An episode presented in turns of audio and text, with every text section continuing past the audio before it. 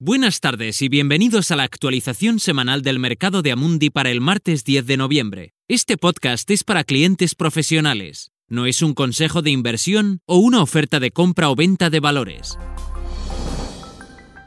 Lo que aprendimos la semana pasada.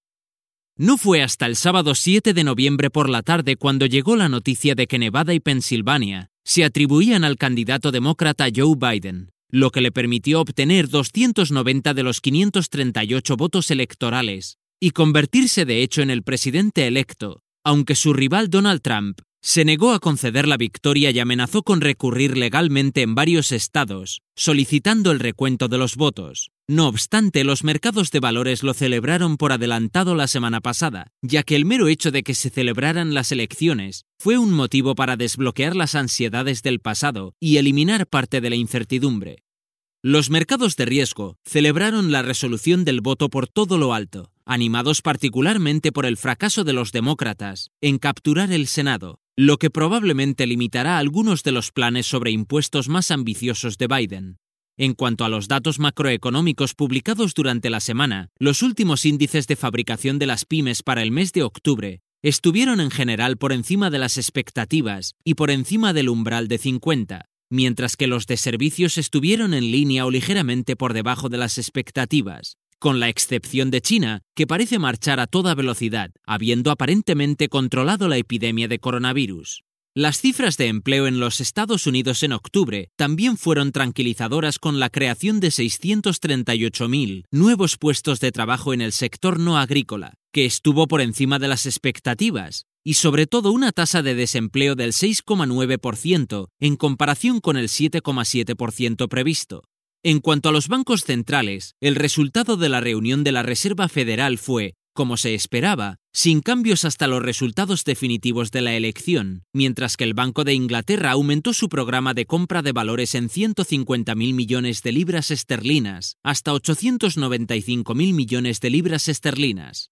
El resultado fue la mejor semana para las acciones desde el rebote del COVID diecinueve de abril. El índice ese y pe quinientos de los Estados Unidos subió un siete coma tres por ciento, mientras que el Eurostoxx cincuenta ganó un ocho coma tres por ciento y el índice eme ese ce i Emerging un seis coma seis por ciento. ¿Qué hay que tener en cuenta esta semana? La atención de los inversores de la semana que viene podría seguir centrada en los resultados de las elecciones en los Estados Unidos, en particular las acciones legales que Donald Trump podrían seguir, aunque la mayoría de los comentaristas y expertos legales ven pocas posibilidades de revertir la situación.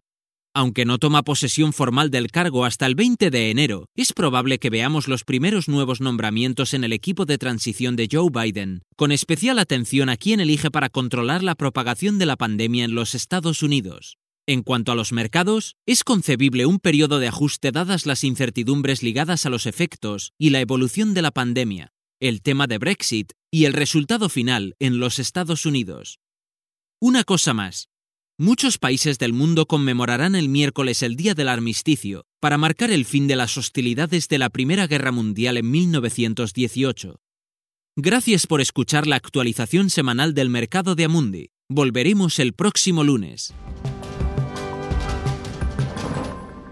Este material está dirigido únicamente a inversores profesionales, incluidos los intermediarios financieros. No está destinado al público en general. Este material tiene fines informativos únicamente. No es una recomendación, análisis financiero o asesoramiento, y no constituye una solicitud, invitación u oferta de compra o venta de ningún valor o servicio. Documento publicado por Amundi, y salvo que se indique lo contrario, son opiniones de Amundi en la fecha de publicación. Estas opiniones están sujetas a cambios en cualquier momento y sin previo aviso en función de las condiciones del mercado y otras circunstancias, y no se puede garantizar que los países, los mercados o los sectores se comporten tal como se espera. Amundi no acepta ninguna responsabilidad, ya sea directa o indirecta, que pueda surgir del uso de la información contenida en este material. Amundi no se responsabiliza de ninguna decisión o inversión realizada sobre la base de la información contenida en este material.